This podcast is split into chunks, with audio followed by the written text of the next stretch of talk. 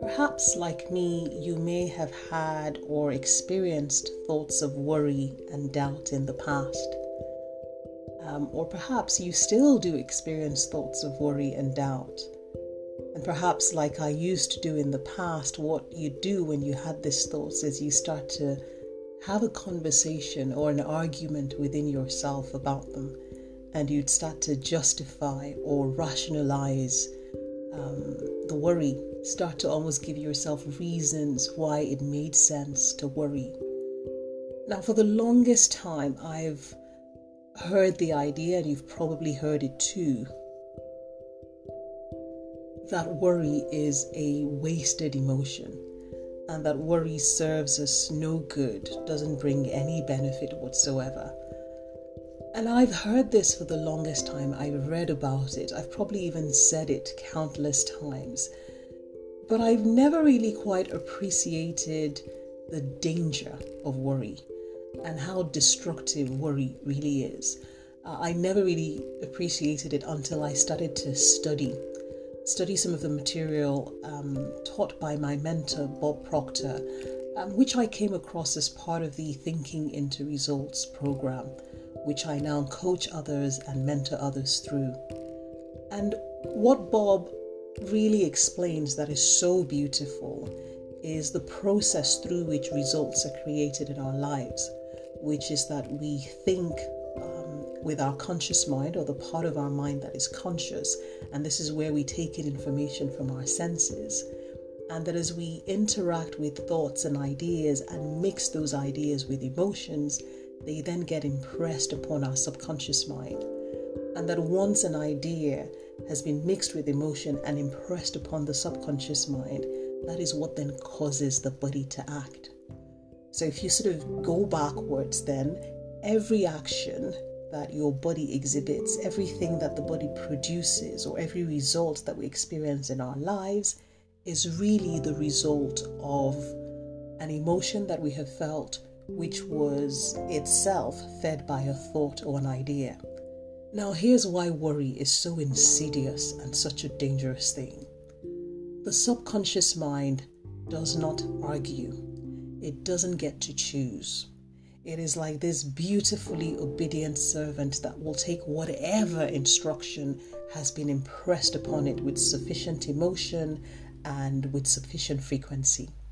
So when worry, you know, strikes your mind and you start to have these debates and these arguments with worry, what you're essentially doing is priming your subconscious mind to that conversation that is really only taking place at your conscious mind.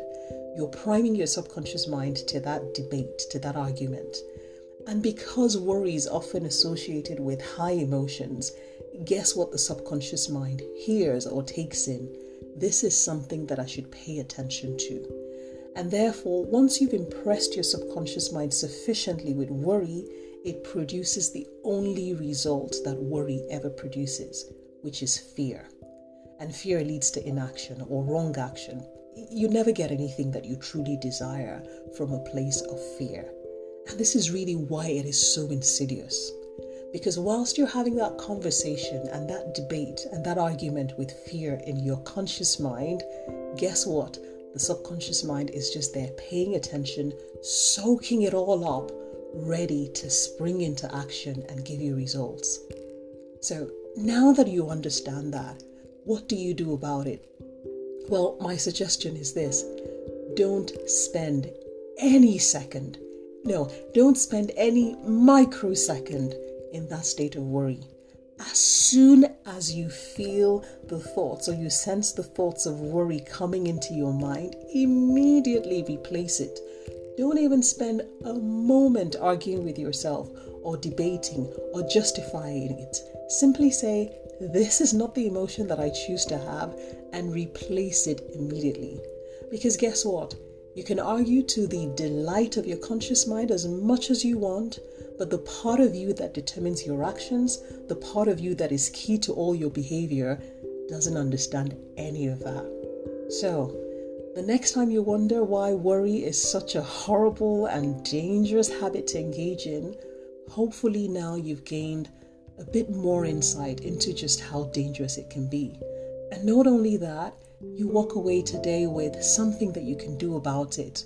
I'd suggest that right this very moment, after listening to this recording, you start to ask yourself and you think about useful thoughts that you could replace worry with so that you're not left guessing the next time worry hits you. So that the next time you find yourself in a place of worry, you already have a thought, an idea ready to replace it with.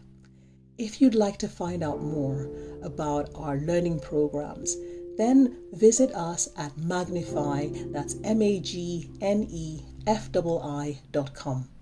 Until the next time, this is Acipita, reminding you, as always, to live your best life.